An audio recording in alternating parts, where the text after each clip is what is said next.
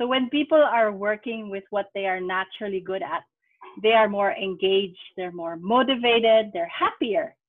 Kasi nga, it's natural for them. They're in their space, they're in their mojo, no? How well do you know yourself? This can be a touchy question for some, but we have to admit it. We need to know ourselves better so we can move our lives forward. One way to do so is to know our talents. But how do we do that? And how do we know if we are doing it right? Are talents meant to be discovered or are they meant to be built? This is In the Bonus, Episode 4.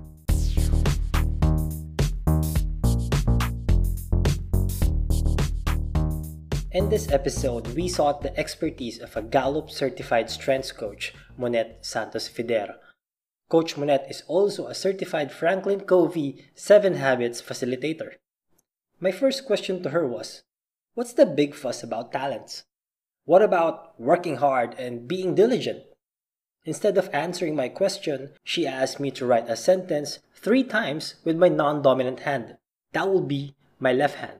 After that, she asked me to switch to my dominant hand, my right hand, and write the same sentence also for three times. What's the point? I took 44 seconds in writing the same sentence with my left hand. Plus, my handwriting looked worse than that of a first grader. With my right hand, I took 23 seconds and it was way more legible. So, what if I told you, you know what, you have to use your non dominant hand, use your left hand?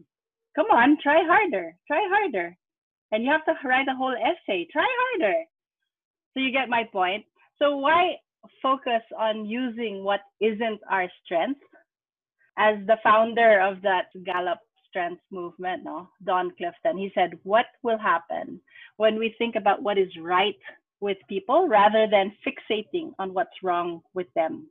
It turns out knowing our talents means we can focus on the good that is in us. But did you notice that Coach Monette used the word strengths instead of talents?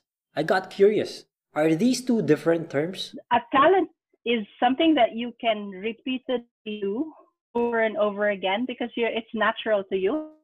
Um, a strength is when you actually gain near perfect results.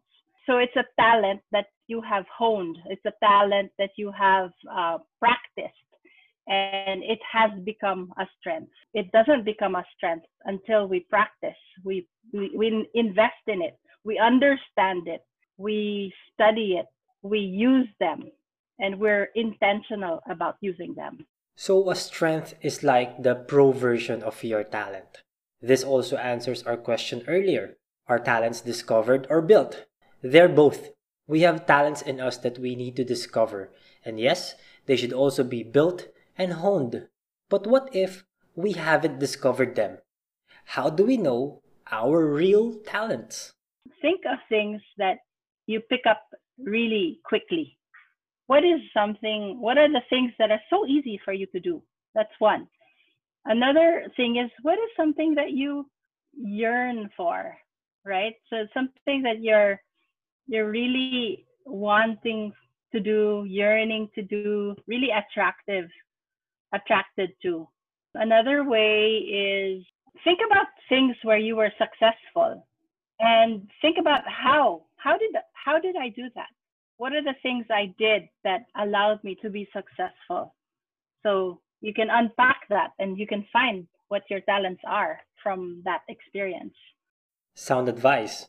But maybe there are some of you who are now saying in your head, that's a lot of things to do. There's a faster way the Clifton Assessment. This is a test that serves as the backbone of the strengths movement. It was developed by the late American psychologist Don Clifton. Coach Monette explained that there are countless talents humans can possess. And this test tries to figure out your top talents and then it categorizes these talents into themes.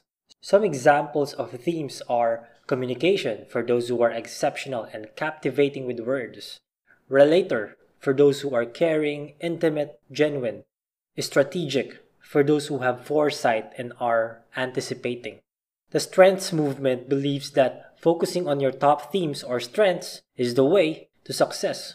So, what do we now do with our weaknesses? Can we just ignore them? the best way to not to ignore weakness, but the best way to manage them is first, we are aware and we accept what they are. So we identify what our weaknesses are. What what gets in the way of our success? Um, have we gotten negative feedback? Does our role actually need this particular talent? And if yes, does it drain? Does it drain you? So, uh, of course, the suggestion is do less of what is your weakness. Maximize your talents, manage weaknesses. That's clear.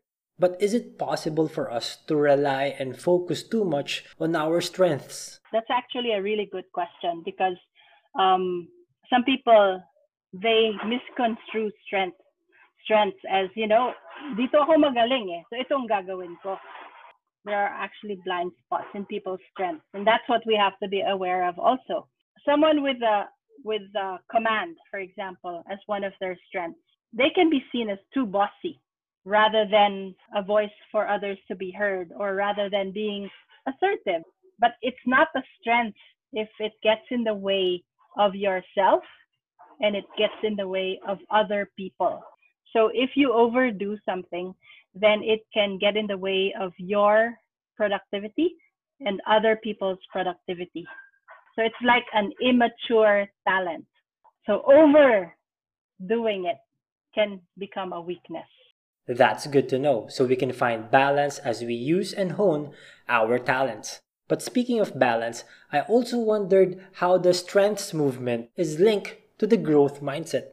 The mindset that says we can always grow and learn. If I have a definite set of top themes, does it mean I can no longer build other strengths? How does the growth mindset come into play? It's actually not in conflict, although at first it feels like it is.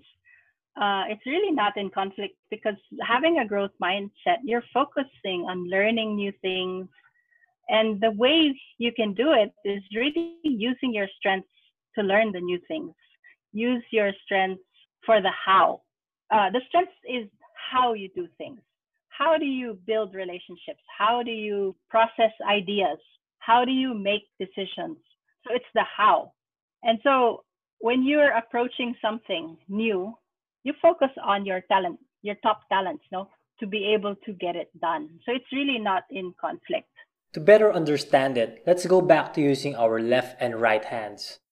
The fact that only one hand is dominant does not mean you are lacking. It's just the way things are. One hand will always be stronger than the other. In the same way, some themes will be stronger than your other themes. Now you might ask, does this mean we must no longer aspire to be well rounded? Isn't it wise to strive to have the least number of weaknesses and try to be great at everything?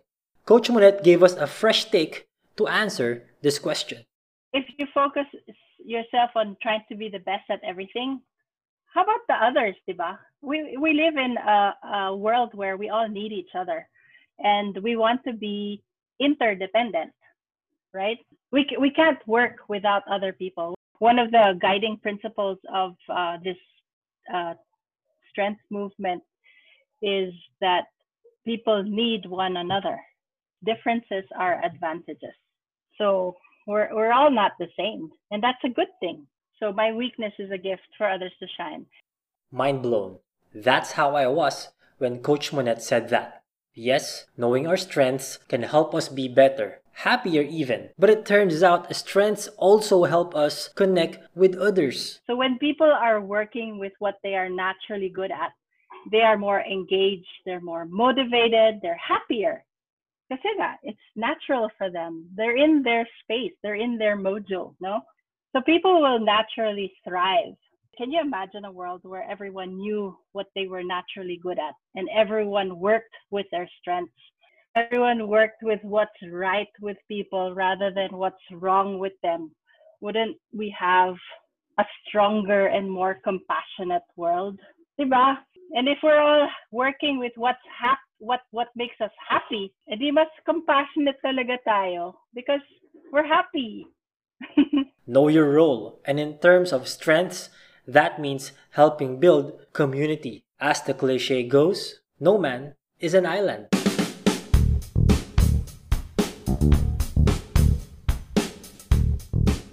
Are you one of those who have taken the Clifton assessment? Do you doubt your results? Here's what Coach Monette has to say. Feel that you took the assessment without biases, right? You were in a comfortable space. You took it without trying to change the answers and, you know, projecting your answers, then it should be accurate. And if you doubt it, maybe you haven't read the report really well because there's an exercise that goes with it. You really have to read the report to see how it is uniquely you. Or maybe you have taken the test and you're now aware of your top 5 themes. We know there's an option for you to make a purchase and see the rest of your themes from number 6 all the way to number 34. And you're thinking, how could that help me? Personally, it was very helpful to see all 34 in rank order. I actually work with not just my top 5. I actually use my top 10. Some people use 15, their top 15.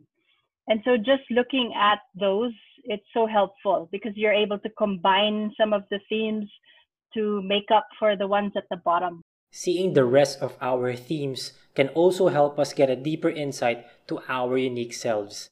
And thus, it can also allow us to navigate through the world better. So, for example, Gab, you have um, responsibility in your top five. I also have responsibility in my top five. But if I read my report and I read your report, it's different because it shows how unique yours you are and how unique I am. Yours will take into consideration that part of your dominant themes are communication, input, learner, intellection, and so it gives a unique definition of responsibility. Or maybe you have seen all 34 of your themes ranked, and you cannot believe that some things you thought you're good at are at the bottom. Here's Coach Monette again. I discovered that um, empathy is number 30 out of 34. That was kind of shocking to me because of the work that I do. And I was thinking, what? I am pretty empathic but then I realized that what I do is I use my individualization and my um, connectedness. I combine connectedness and individualization and learner so that I can um, be more empathic. Above all these, remember that Clifton Strengths is just a tool. Consider it an applied science, a technology if modern times can bring us smartphones and HD TVs, why can't we have tools like the Clifton assessment? But ultimately, you, and not some tests, will determine where your life will go. If anything, studying strengths has reminded me that we are light years away from being perfect. And that is perfectly okay. Beyond our imperfections, there are a lot more things in us that are good, that are right, and these very things can help us become the society's salt and light. Connect with Coach Monette and her firm, Carencia Consulting. Check out their Facebook page and email in the description. Thanks to my wife Anne and our daughter Jael for being my rock as I produce this episode. Let iron sharpen iron. See you next time.